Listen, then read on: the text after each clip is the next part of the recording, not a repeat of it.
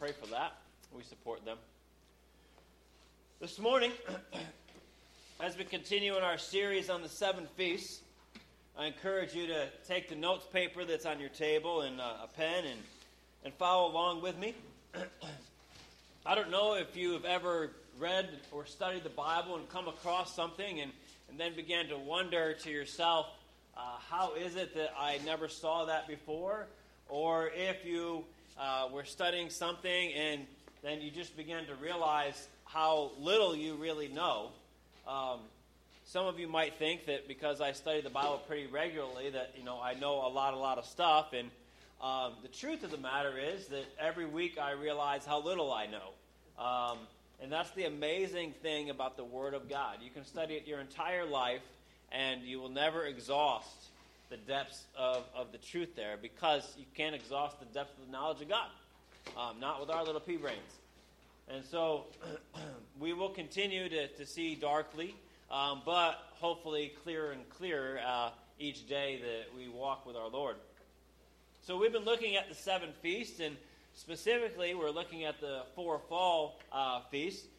But practically speaking, one of the things that we find in Leviticus, and specifically when we get to Leviticus twenty-three, is that while you and I often live our lives in the humdrum of our, our daily, maybe hectic work schedules or school schedules for our students, the book of Leviticus challenged us to, to reorient and rethink how we live our lives, and that we reorient them around God in His timetable, and specifically with these Old Testament feasts, that there are God's appointed times, and, and so we begin to think more like God does in His timetable. Because the truth of the matter is we just get caught up in our lives. And I um, moved from New York, most of you all know that, so I lived in New York until I was uh, twenty-one, and so winters and Christmas um, were not eighty-five and sunny. Um, they were generally cold, and if it was cold and it was Christmas, we wanted snow. You know, I don't know if you ever heard the, the song White Christmas. Well, that, that's not written by somebody in Florida. Um, that's a northern, you know, person. And so that's what I grew up with and in. And when I moved to Florida, the the funny thing is that the first few years, actually even now, um, I don't recognize when Thanksgiving and Christmas is coming, because there's no real change of season. I mean, there is a little bit. Like, we finally got to, to fall, right? In um, in Florida, we have two seasons, right? Summer and, and fall or something like that. Um, but I remember my first few years, which I was at the first Christian school I was at, which is where I, I met Jose. And uh, I remember, you know, Thanksgiving and Christmas time, it was eighty-five degrees, and I was still wearing shorts, and it began to register to me that, like, it's Christmas, and, like, Mom has snow at home, and, and I'm like, what? Like, it wasn't quite registering. And my point is that we get caught up in, in living our lives and what's going on, and see, for me, the things I was familiar with that connected with Thanksgiving and Christmas, they were suddenly removed, because it was with the seasons, and I was in a new set of seasons down here in Florida. And so Christmas was upon me before I realized it. And it didn't seem like Christmas because it was the same. Like, the weather never changed. Now, in Leviticus twenty-three, God is, is getting His people to order their lives in a different manner. Now, their, their lives were ordered basically around the agric- agricultural cycle. And so there, there's three main seasons that, that we've kind of seen, and I'll, and I'll show you the diagram again in a minute, but God wanted them to realize that their lives should be ordered around His seasons, His time frame, and His cycles, even though it's related to the agriculture. And so that's what we've been looking at. So the first thing we saw was that the biblical day, that, that we often think of the day as starting in the morning, okay?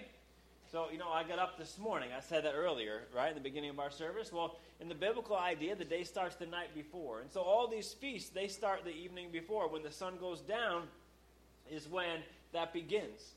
Then we saw that the week. The week is a seven-day week. You know, if you've never studied the week, if you look throughout history, the week was not always seven days in every country and, and all around the world. There's been ten-day weeks. There's been less than seven. There's been different types of, of weekdays. But but God's week was a seven-day week, you know, based on creation. We also talked about that the, the idea of the Sabbath, it's always been the, the seventh day. So we may worship on Sunday. You may rest on Sunday. But, but Sunday is not actually the biblical Sabbath day. All right? Sabbath was always the seventh day. All right? In Leviticus chapter twenty-three, verse one and two, we saw that God shows up and he speaks to Moses. It says, the Lord spoke to Moses. Speak to the Israelites and tell them, these are my appointed times, the times of the Lord that you will proclaim as sacred assemblies. And so, as we talked about in the book of Leviticus, um, God speaks many, many times to his man Moses. In fact, if you want a book where God speaks the most, like, you know, words in quotes, actually from God, read Leviticus. That's where he's speaking. So he calls Moses and he says, these, these are my appointed festivals, the appointed times. They're for God. Okay? They're not just Jewish feasts. They're, they're God's appointed times. And so we saw that in the biblical calendar that God set up these times, these appointed times. And their calendar uh, does not have the same months as ours. We talked about the fact that many of their months are still named after the Babylonian um, gods, et cetera, because of their exile in Babylon for those seventy years. But the, the spring feasts up at the top, uh, Passover, Pesach, um, the unleavened bread and the first fruits, they all occur up there in the month of Nisan. All right? Just think of the truck and the car, all right? But it's not a truck, all right? It's the month. Uh, and then a little while after that, okay, is, is Pentecost. And those are your, your spring and your summer feasts. And then down at the bottom of our diagram is the three that we've been looking at, because those are the ones that actually have been taking place right now. And Jews all over the world have been celebrating them. And we looked at trumpets, Day of Atonement, and tabernacles. We saw, if you look in the next diagram, that if you put the seven feasts just in some circles around that calendar, you can see how they're grouped together. You got a three, a one, and a three. All right? And these groupings are when the, the men were supposed to journey up to Jerusalem and celebrate these um, in Jerusalem together. All right, these three different times of the year, which the next slide, again, puts them in another order for you, but shows you the same thing, the three annual trips to Jerusalem that they were to make. And then we began looking, which was probably new for a lot of you, at the idea that these biblical holidays, God's appointed times, actually have an eschatological, that means end time, future prophetic aspect to them. And we didn't spend a lot of time on the spring holidays because those aren't the ones that are occurring right now, but those are the ones that were fulfilled in Jesus' first coming. Passover was about Jesus' death, the unleavened bread, his burial, first fruits, his resurrection, and Pentecost, fifty days later, the giving of the Holy Spirit. Now, those feasts, those appointed times to God, they were still celebrated throughout the New Testament. If you if you look in the New Testament, you can see especially Pentecost is mentioned several times. You get to Acts chapter two, and you think, oh, Pentecost, yeah, yeah, I know that. That's when the Holy Spirit came. Well, no, go back and read it. They were gathered together for the Feast of Pentecost. And then the Holy Spirit came as a fulfillment of what that feast, that appointed time, pictured all through the Old Testament, God pouring out his Spirit, which we're going to see a little bit of that today as well. And then in the, the fall, we have the trumpets, the Day of Atonement, and the tabernacles. And so these seven feasts of the Lord and their fulfillments is what we've been looking at a little bit. And we're just about ready to, to wrap this up until springtime, when we'll come back and we'll look more in detail at the spring feast. But so we see that the Passover was fulfilled by the death of Christ. He's our Passover lamb. Unleavened bread is his burial. The first fruits is the resurrection on the third uh, day and the first fruits of the dead. Christ was the first resurrected. Remember, first fruits means, in an agricultural setting, that um, the wheat or the barley has begun to sprout. And because you got some stalks here, what that tells you is that's the first fruits. The rest is coming soon. So Jesus is resurrected. He's the first fruits. The rest is coming soon. And what are the rest coming? The rest is the believers who will be resurrected. I say soon, Kevin. It's been a couple thousand years. Yeah, I know. But, you know, God's timetable isn't our timetable, you know? A day with the Lord is like a thousand years, right? Not that's literal. It just means long to him or short to him, you know, different with us. So Pentecost, fulfilled by the giving of the Holy Spirit in the upper room. And then Trumpets, Day of Atonement, and Tabernacles is about Jesus' return, the judgment, the millennial kingdom, and God's uh, future reign in the new heavens and new earth. And so these fall feasts are what we looked at. The first one we saw was that the, the blowing of the shofar was the trumpets. And this was Tishri one. Like, what Tishri? Well, if you were here, we talked about that. That was October. All right, so it falls different each year. It just depends, because if we go back to the, the little wheel that showed their months and our months, they don't line up exactly, okay? But that was Tishri one. And so this year, these actually fell almost exactly in line for us, like us on a Sunday or Monday. And so we've actually been going through them for these last three weeks, um, specifically right along with the Jewish calendar. And so we looked at this, and we saw that the trumpets were blown, okay? And it was a call to the people. A call to do what? A call to get ready. Trumpets were used all through the Bible. Militaries, a call to attention. Someone's got to say something. Basically, get some people's attention, all right? Jesus, when he comes back, will come back with the sound of a trumpet, all right? People will see him. He will be seen, and there will be the sound of the trumpets. And this was the idea of repentance and respect. And you need to realize that he's coming back, and so because of that, you need to get ready. And that was followed up by ten days of awe. And that time period was a time of getting ready and preparing. The ten days of awe led up to the Day of Atonement, which was on Tishri ten. So the first was the trumpets, and then the tenth was the Day of Atonement. We spent some time talking about this. This is an extremely important day in the Old Testament time period. It was the one day when the high priest went into the Holy of Holies, and he offered up the, the sacrifice, the blood, to atone, to cover for the people's sins for the whole year. We saw that the picture of the tabernacle with the Shekinah glory of God, the fire coming down, God consuming the sacrifice, and God meeting with his people in this tent of meeting. And so this was about the Day of Atonement. For God to uh, continue to meet with his people, he needed to clean house. You know, when we traipse in here every day, all right, like it or not, you bring some baggage with you. Okay, you bring your junk. You bring your sin, all right? And when all these people are living with God, if you if you remember the um, the picture I had up last week, I think, and the week before, with the, the tabernacle, and the people were all camped around it. So you got lots of people, okay? A couple million people came out of Egypt. You got all these people there. Well, there's a lot of sin going on because people sin. And the more people you have, the more what you have?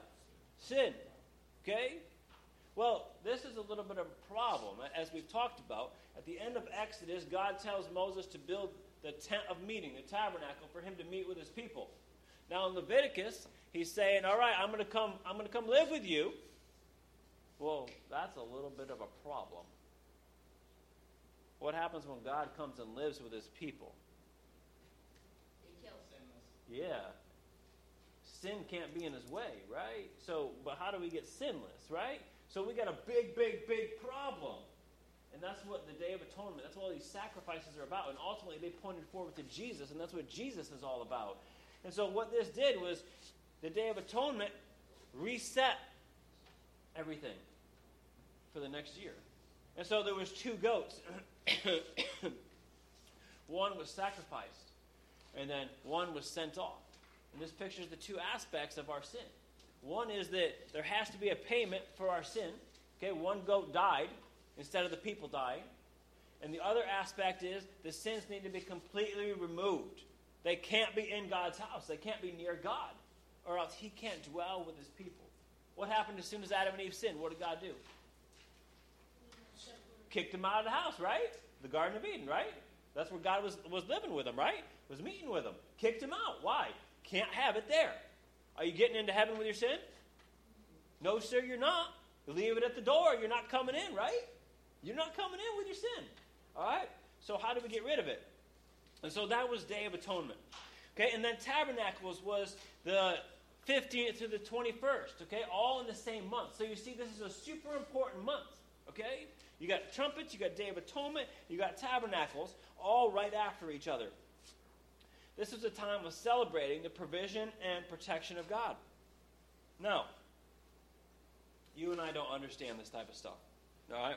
Most of us didn't grow up on a farm. Now, I do occasionally go to a farm now and buy some produce, And so I can see the chickens, and, you know, Cooper's seeing the pig, and, you know, the other day I was there and the horse was out.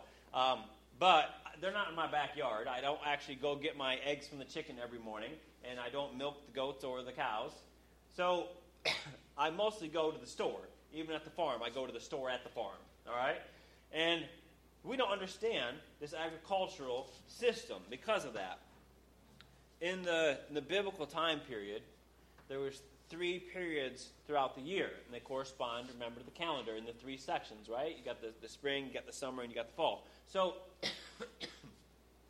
this time period right now, okay, that we're looking at, this time of, of tabernacles, had several things going for it. One, God was reminding them, as we saw last week in Leviticus, that when they came out of Egypt, okay, they lived in the wilderness in these huts, okay? Tabernacles means hut, sukkot, okay? That's, that's the Hebrew word. They were huts, all right? They lived in those. In addition, though, this was the end, okay, of the agricultural cycle for the year. So they're not just celebrating this third harvest that has come in, which means they got food to eat for months.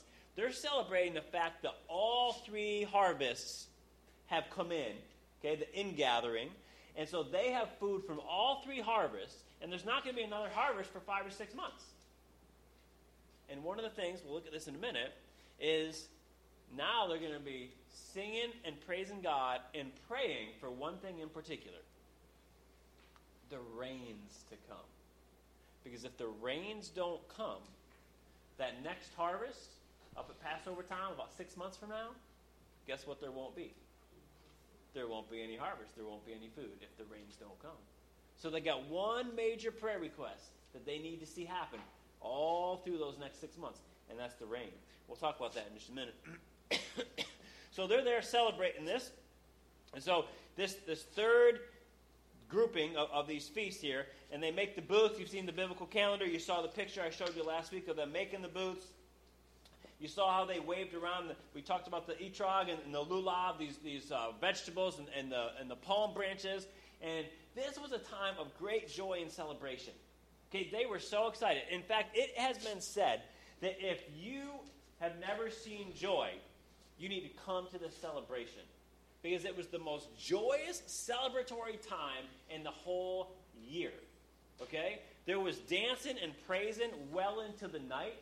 All right, there was a time at the end of this, the seventh and eighth day, which we're going to talk about the eighth day in just a minute, the seventh and eighth day, where there was these uh, menorahs, okay, those are seven candle lampstands, okay, they were over seventy feet high, if I remember right, and there was four of them that they would set up, and when they were lit up at night, it was said that in Jerusalem, every house was lit up, because these things on up in that mountain, okay, where the temple was, was so high up, and then these candles were so high and so big that they lit up everything.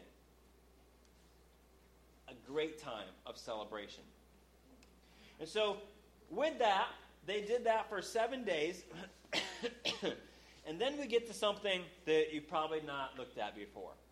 And that's what we're going to talk about today, the eighth day. Did you know there's an eighth day? The eighth day. Tishri twenty-two. Now, all through these previous days, okay?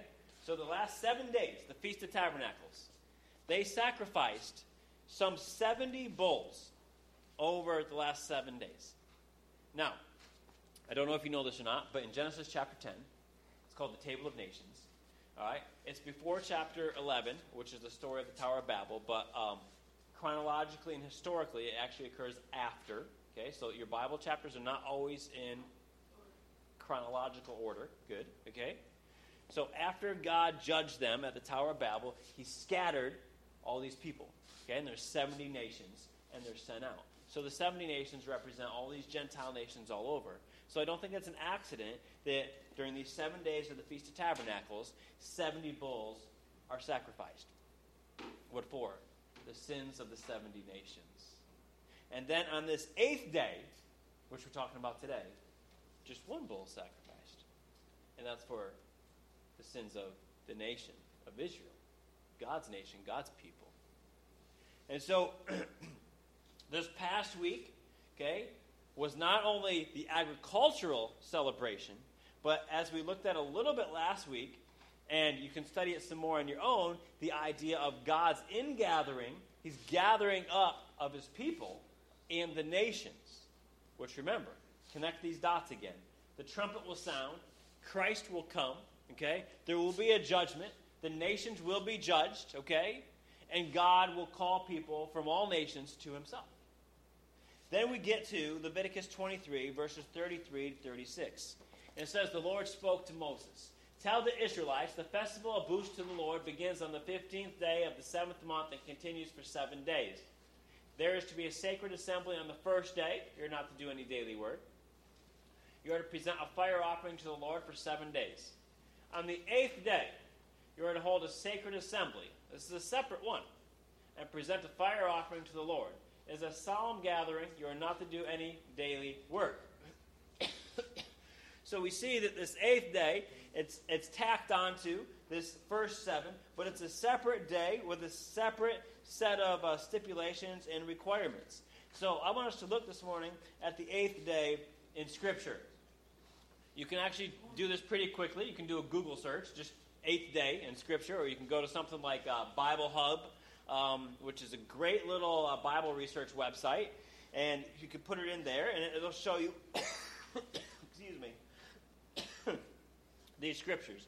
The first thing that we're going to see is that it has to do with being consecrated to God. In Exodus chapter twenty-two, verse thirty, the context here is the firstborn of the animals that belong to God.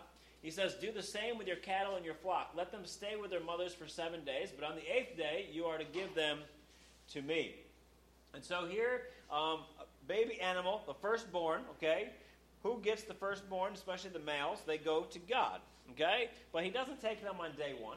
He waits till day what? Eight. Day eight. First seven days, they stay with their mom. In Leviticus chapter twenty-two, verse twenty-seven, he says, when an ox or a sheep or a goat is born, it must remain with its mother for seven days. From the eighth day on, it will be acceptable as a gift, a fire offering to the Lord. And so we see here again, eight days. Okay?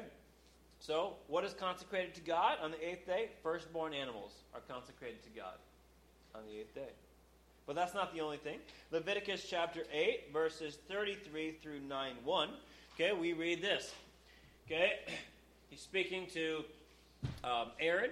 Okay, they are about to be um, appointed and consecrated as the priests for God. And he says, you must not go outside the entrance to the tent of meeting for seven days. Until the time your days of ordination are completed, because it will take seven days to ordain you. The Lord commanded what had been done today in order to make atonement for you. They got to be purified, okay? If they're going to be God's priests, they're going to minister in his house, and for other people, they need to be cleansed, right? So, you must remain at the entrance to the tent of meeting day and night for seven days, and keep the Lord's charge so that you will not die. This is what I was commanded. So Aaron and his sons did everything the Lord had commanded through Moses. And on the eighth day, Moses summoned Aaron, his sons, and the elders of Israel. On what day? Eight. The eighth day. And so they will be consecrated to God. In chapter nine, verse twenty-two to twenty-four, it says that Aaron lifted up his hands toward the people, and he blessed them. He came down after sacrificing the sin offering, the burnt offering, and the fellowship offering.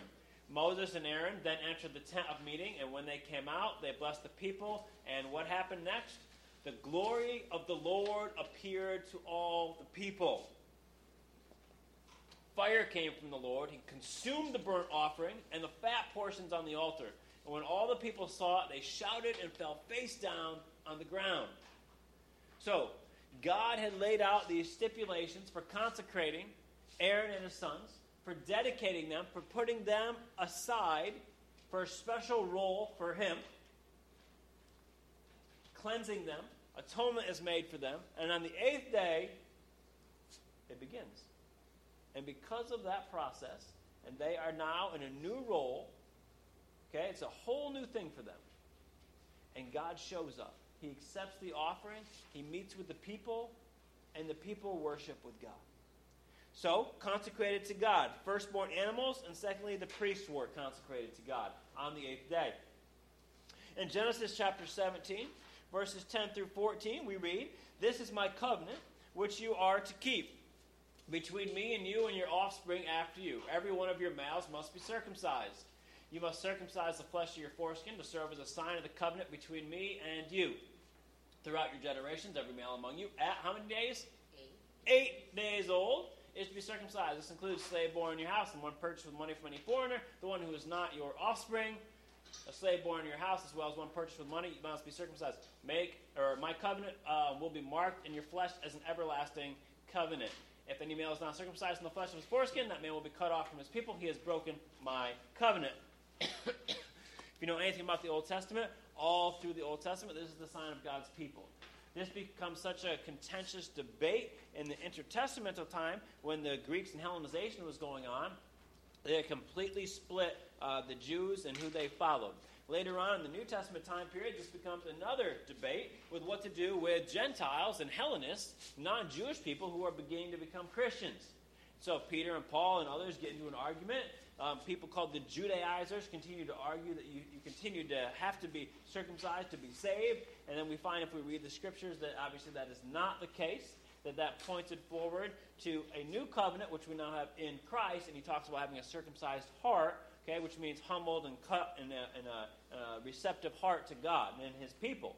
Okay, but the point here, all right, that was just in case some of you are confused about whether or not that's all required today, et cetera.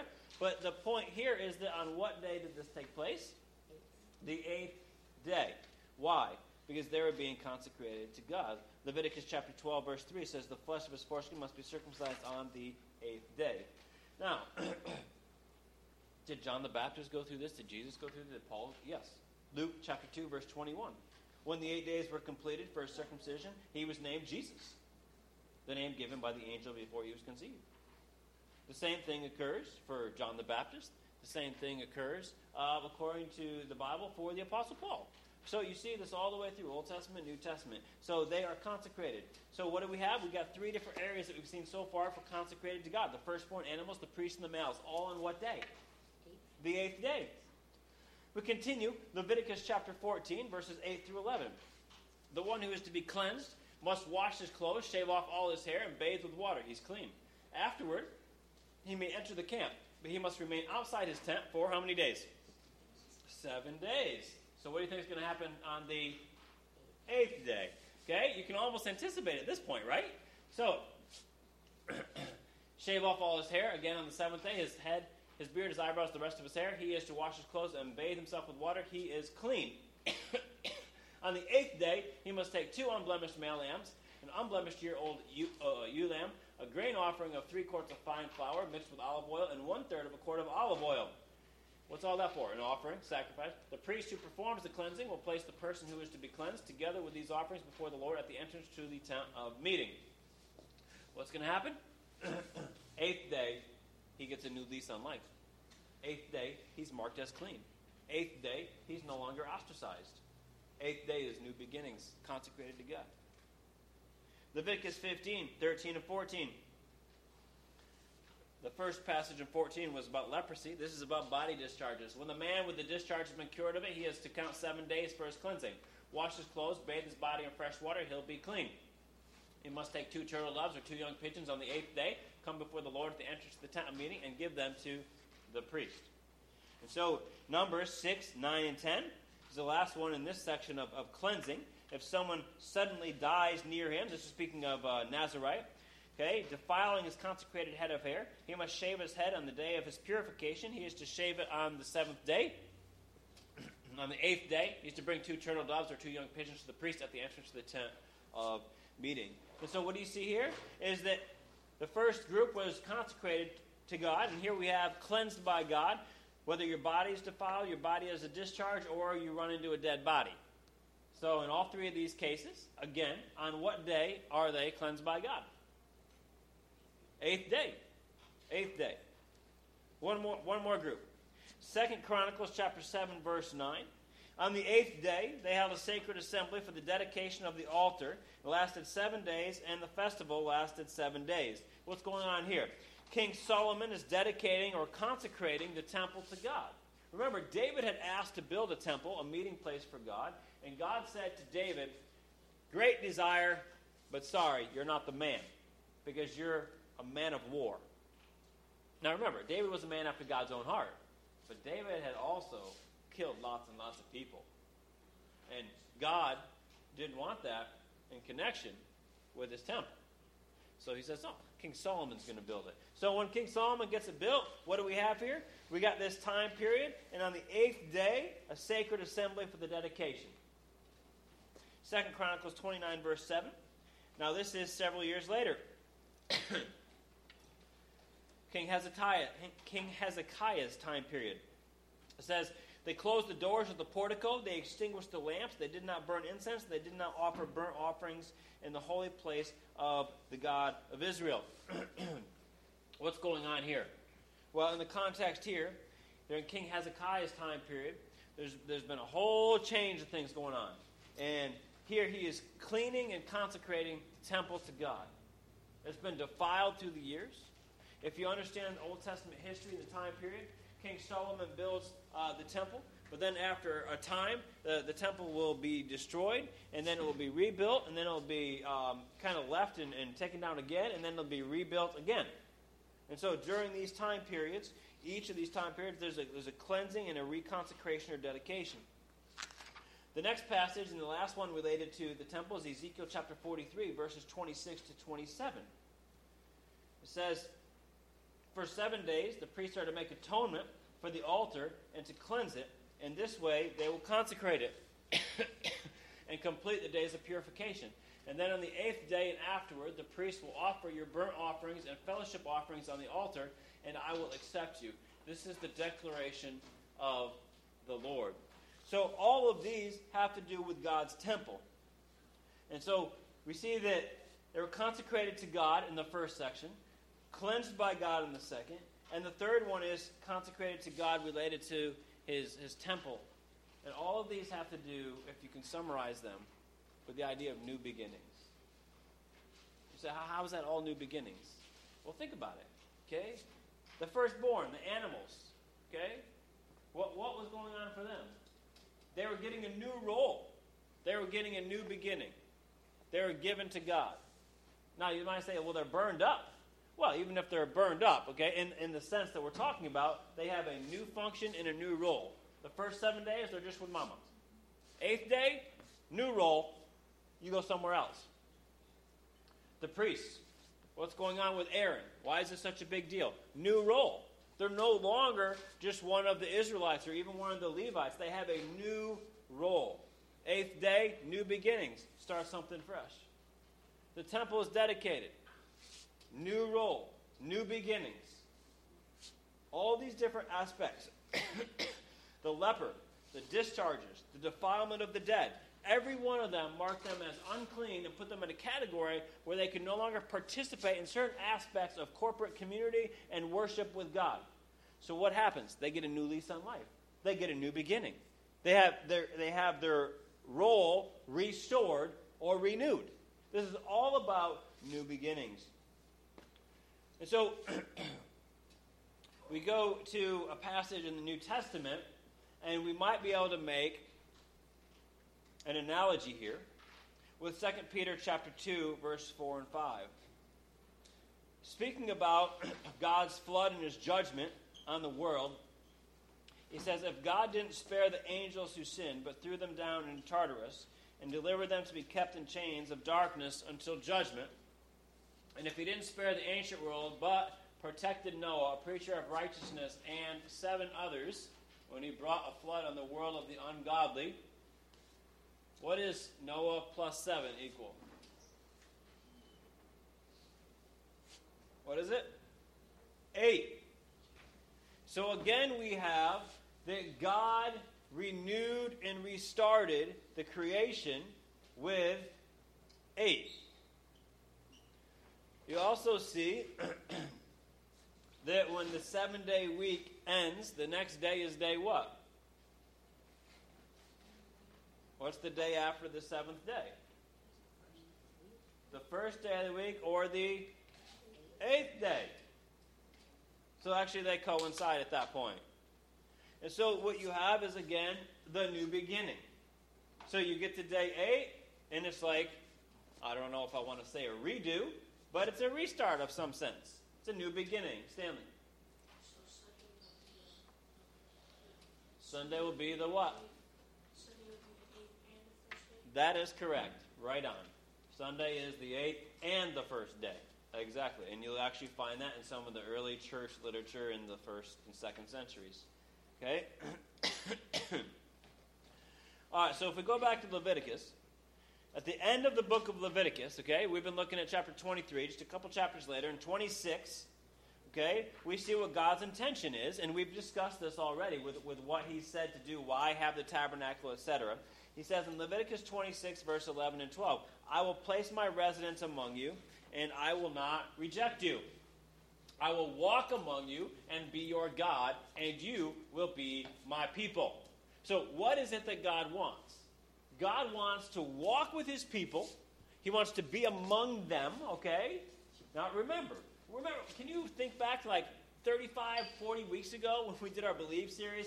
Right in the beginning, we talked about how, how God is transcendent, he's separate from us, but then the next week we talked about how he also comes close. How Jesus came from heaven to earth to be with us, right? Why, why would he do that? Because he loves us. Because he wants to be with us. That's the whole point. Why would he give us the Holy Spirit who lives inside of us? Because he wants to be where? With us. Why does John say that Jesus came and dwelt or tabernacled among us?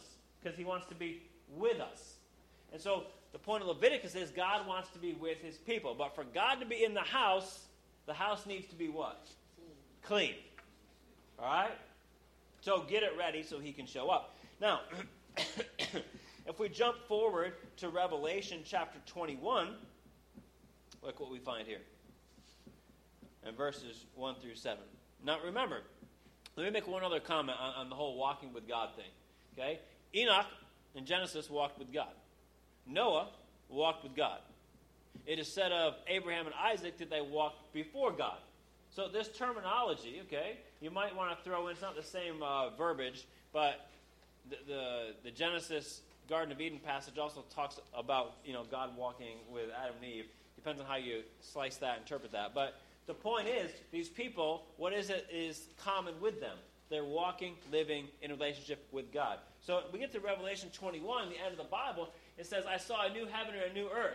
The first heaven and the first earth had passed away, and the sea no longer existed. Now, you need to understand something, okay? This has always kind of bugged me, bothered me, didn't know what it was about, but the sea, why, why is there no more sea? You got to understand, in, in Jewish understanding in the culture, not just Jewish, but ancient Near East, the sea is crazy chaos, okay? What what happened with, with Hurricane Matthew? What caused all the what caused all the destruction? The sea, the water, the ocean, right? The sea, it's unpredictable. If you read through the scriptures, you will see evidence of this in the scriptures. The ancient Near Eastern people were afraid of the sea. But here's what the Bible says. God controls the sea. God tells the sea where to stop. God sets the boundary for the sea. What does all that stuff mean? What he's trying to tell his people is you don't need to be afraid of the sea. You don't need to worship some sea god. There's no Poseidon. There's no this. There's no Zeus. He said, I control it all. I created the sea. Go back to Genesis, right? What did he do? He fashioned the land by separating out the seas, the waters from the land, right? The dry land. And so God's saying, what's he saying in Revelation? He's saying, don't have to worry about those seas. There's no chaos. Everything's in complete control. Because in Revelation, the new heavens and new earth, who's in control? God's in control. I also saw the holy city, a new Jerusalem, coming down out of heaven from God, prepared like a bride adorned for her husband. This is a wedding. I heard a loud voice from the throne. Look, what's the next verse say? God's dwelling is where? With humanity. With humanity. This is God's plan and intention from the beginning, from Genesis. Notice also that it's coming down from heaven. Okay? You're not staying up in a cloud somewhere playing a harp. Why did God create the earth? To dwell on. For him to dwell with his people. What's going to happen at the end? It's going to make it re-dwellable, re-inhabitable. He's going to re-fix everything so it's the way it's supposed to be. Look, God's dwelling is with humanity. He will live with them. They will be his people, and God himself will be with them and be their God. He will wipe away every tear from their eyes. Death will no longer exist. Grief, crying, and pain will exist no longer, because the previous things have passed away. Then the one seated on the throne said, "Look, I am making how many things new? Everything, Everything new." What was they eight about? New beginnings. New beginnings. He also said, "Write, because these words are faithful and true." He said, "It is done. I am the Alpha and the Omega, the beginning and the end. I will give water as a gift to the thirsty from the spring of life. The victor will inherit these things, and I will be his God, and he will be my son." What does he say he's going to give? Water from the spring of life. Now, I need you to lock that in for a minute, because we got one more thing I want to look at with you that I'm going to connect from Leviticus and Revelation to Jesus and John. In John seven, I alluded to this a little bit last week, and I'm going to add to it just a little bit today.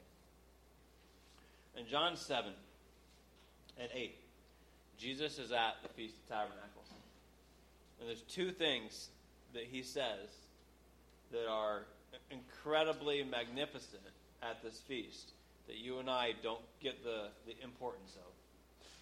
He says that he's the light of the world, and he says that he is the living waters, so he'll give you the living waters. In John seven thirty-seven, it says, "On the last and most important day of the festival, Jesus stood up and cried out, 'If anyone is thirsty, he should come to me and drink. The one who believes in me, as the scripture has said, will have streams of what? Living, living waters flow from deep within him.'" Now, isn't that very similar to what he just said in Revelation to the Apostle John, which, by the way, the Apostle John wrote both the Gospel of John and Revelation? Streams of living water.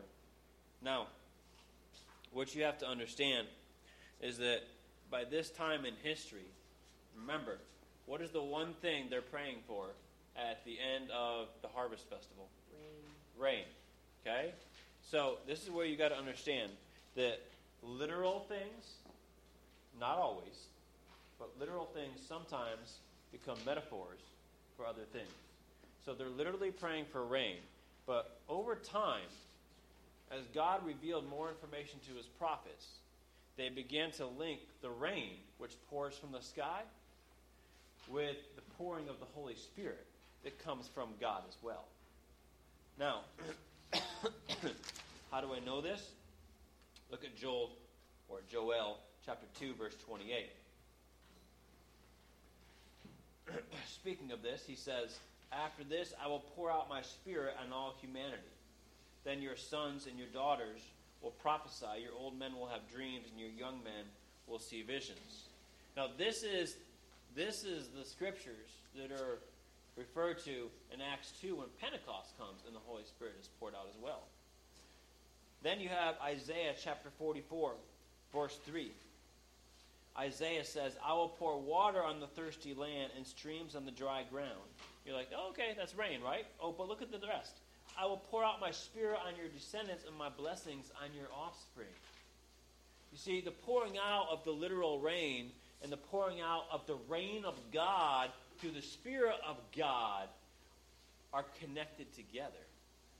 And so, as the prophets throughout the Old Testament. Remember, why are why are the prophets even in there? The prophets are in the Bible because God's people kept rebelling and going astray, and especially God's leaders and the kings. And so God would send his cops. That's what I call them. The prophets were God's cops. They were the covenant enforcers. They would show up, and they would tell the people, and specifically also the kings, to repent and get back to doing right.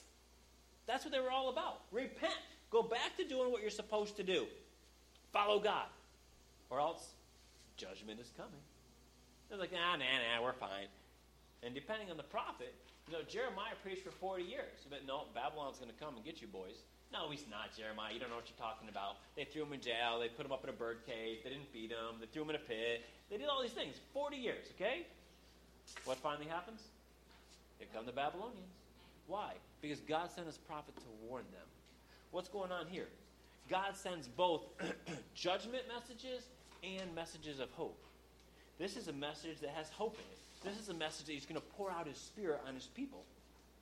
Isaiah chapter fifty-five verse one says, "Come, everyone who is thirsty, come to the waters, and you without money, come buy and eat. Come buy wine and milk without money and without cost." That's what Jesus was quoting. Jesus said in John seven thirty-seven, "If anyone is thirsty, he should come to me and drink." Here, Isaiah is saying in Isaiah fifty-one the same thing. Where'd Jesus get it from? He's quoting Isaiah. He's saying, I'm here to fulfill what Isaiah said. That shouldn't shock us, because when Jesus first began his ministry, he quoted Isaiah sixty-two, one and two, and said, "Today it's been fulfilled in your presence. I'm the one. I'm here. Let's get this on. It's for real." And so here we have the same thing going on. So what you have as you look through all these, and I have one more in Ezekiel, but what you have here is the combining of the literal and the metaphorical, pointing forward over time. Okay, this is this is as God progressively reveals himself. That means he shows more and more of his plan over time, all right? As he's doing that, he's showing that he's going to send his Holy Spirit, and he's showing that he's going to have a new thing going on. There's going to be a renewal. There's going to be new beginnings. We saw it in Revelation also. He's going to renew or make new how many things? Everything. Everything. All things will be made new. In Ezekiel thirty-six, verses twenty-six to twenty-seven, he says, "I will give you a new heart, and I will put a new spirit within you. I will remove your heart of stone, and I will give you a heart of flesh. I will place my spirit within you and cause you to follow my statutes and carefully observe my ordinances." Now, when Jesus comes and he says that he didn't come to abolish or destroy the law, but to fulfill it, this is how it is. You see, I've said this before. You really don't need the Ten Commandments checklist, or if you look through the Bible and there's six hundred thirteen commands that God gave his people. All right? Sometimes when I teach my students, I, I make it, you know, a little bit of a joke. So go get your six hundred thirteen commands, and every night before you go to sleep, you better go check them all off and make sure you did them all, right? But see, what God's done is he's given us a new way. He gives the Holy Spirit inside of us. You don't have to go check off six hundred thirteen. All you got to do is listen to who?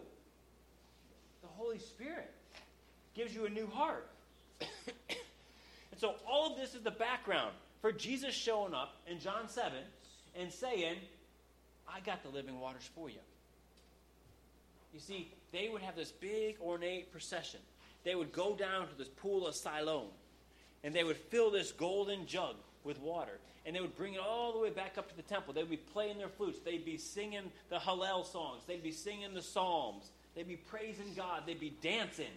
And they'd bring that up there, and they'd pour this water in, in the temple, as they praised God, and as they were praying for more rain. And here Jesus is saying, "I got the rain for you. You want the rain? I got the rain. You want a new day? You want a new beginning? I got that for you." And that's what we find in Scripture. That's how Jesus is the culmination of all of this. And so, what are the responses from the people? Well, look at John seven, verses forty and forty-one. "When some from the crowd heard these words, they said, 'This really is the prophet.'" Now, I need to pick on one word here. What's the word in front of prophet? The. He didn't say a prophet. They said, "This is the prophet." Well, who's the prophet? What's he talking about? He's talking about Deuteronomy chapter eighteen, verse fifteen. Deuteronomy eighteen, verse fifteen, Moses said that after me there will come one like me, the prophet. All through Scripture later on, when there is a question of, is this the new Moses? Is this God's next man? That he doesn't just get a message from God, but God talks like face to face. That's how Moses was different, right? Everybody else, God gives them a message, a dream, whatever. With Moses, no, God spoke face to face with Moses. No. See, Jesus, and you can compare this with John chapter one, verse twenty-one, John one twenty-five, John six fourteen. All these are references to where Jesus is referred to as, is he the prophet? And so some people say, oh, they know their Old Testament. Is Jesus the prophet? He's the, the new replacement for Moses? He's the one that God was going to send? Then others, it says, say this is the Messiah. So that's the second group of people. So he's the prophet, he's the Messiah. Those are very similar.